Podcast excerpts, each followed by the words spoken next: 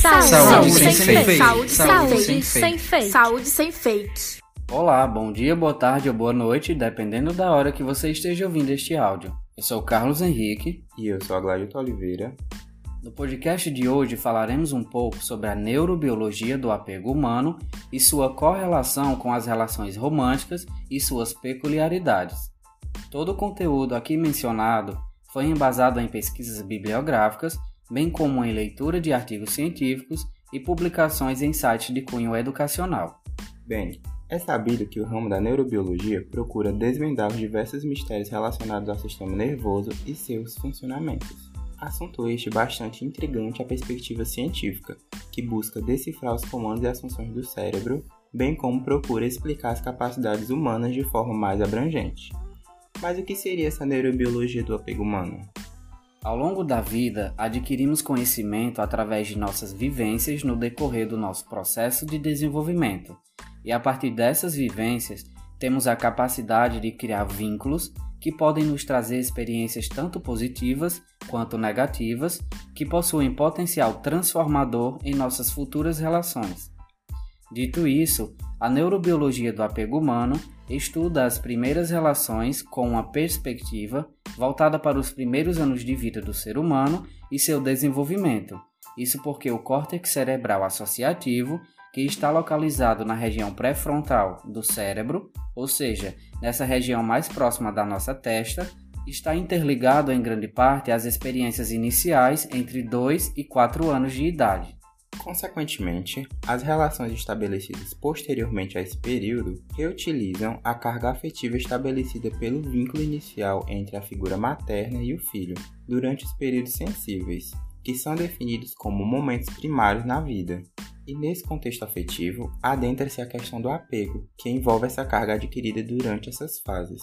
A princípio, o percursor desse estudo foi John Bowlby, a partir da publicação do livro Apego e Perda, onde afirma que a necessidade da sobrevivência dos filhos para com os pais não afeta apenas a vida biológica, mas também a psicológica. Após a publicação das teorias de Bowlby, o psicólogo Harry Harlow realizou um experimento que serviu para dar maior embasamento à teoria do apego.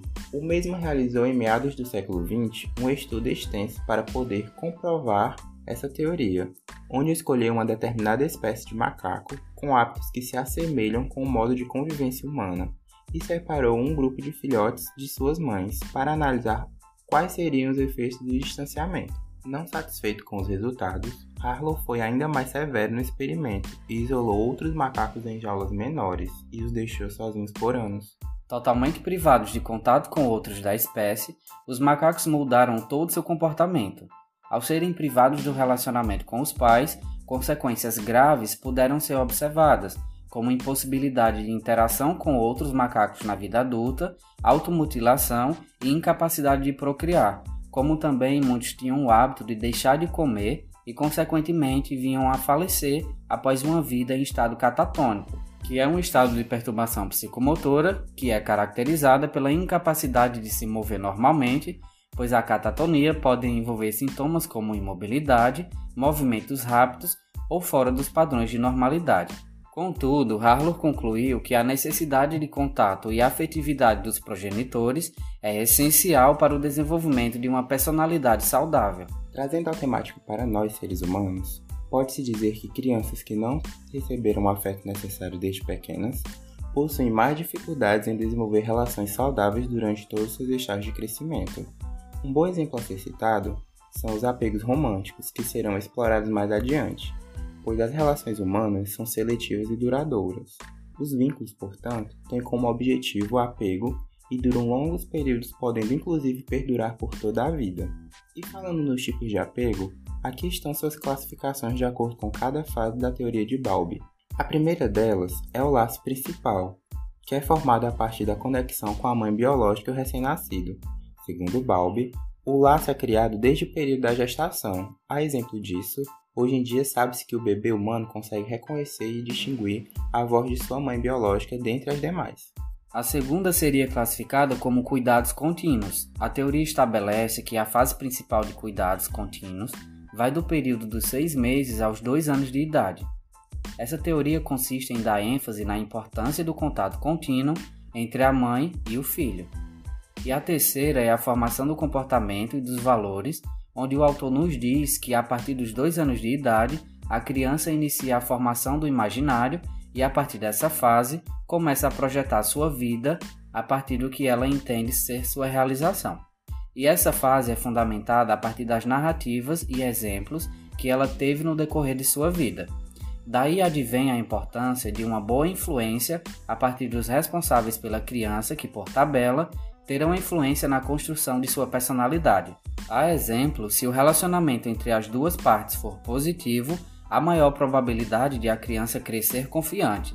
Se o exemplo e a relação forem negativos, a pessoa pode se tornar insegura, não compreendendo as relações sentimental e afetivas de forma adequada quando adultos.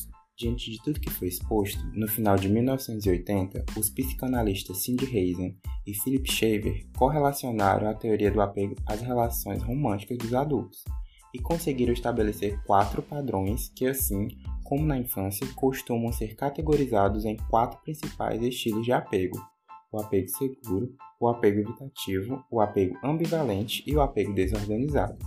E agora iremos discorrer um pouco sobre cada um. De acordo com Shaver, adultos com apego seguro tendem a se sentir bem consigo mesmos e com a outra pessoa do relacionamento, pois possuem mais opiniões positivas sobre si e sobre seus parceiros.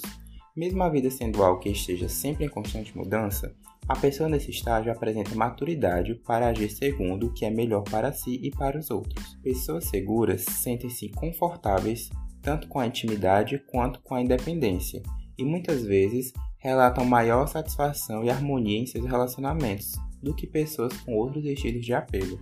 Adultos com apego evitativo desejam um alto nível de independência e sentem que não precisam de relacionamentos íntimos. Tal desejo frequentemente parece como uma tentativa de evitar completamente o apego. É como se buscassem não se entregar completamente e não desejarem aprofundar suas relações. Já quem tende a possuir o apego ambivalente buscará altos níveis de intimidade, aprovação e receptividade de seus parceiros e valorizam a intimidade a tal ponto que se tornam excessivamente dependentes de seus parceiros. Frequentemente duvidam de seu valor e se culpam pela falta de receptividade, pois são bastante inseguros em relação a si mesmos. E por fim, os adultos com apego desorganizado, ao mesmo tempo que desejam se relacionar, sentem-se intimidados no momento de desenvolver um relacionamento. Esses sentimentos mistos são combinados com opiniões negativas sobre si mesmos e seus parceiros. Bom, esse foi o nosso podcast de hoje, esperamos que tenham gostado. Fiquem atentos para mais informações e é só clicar e nos acompanhar. E lembre-se, você é responsável por aquilo que compartilha.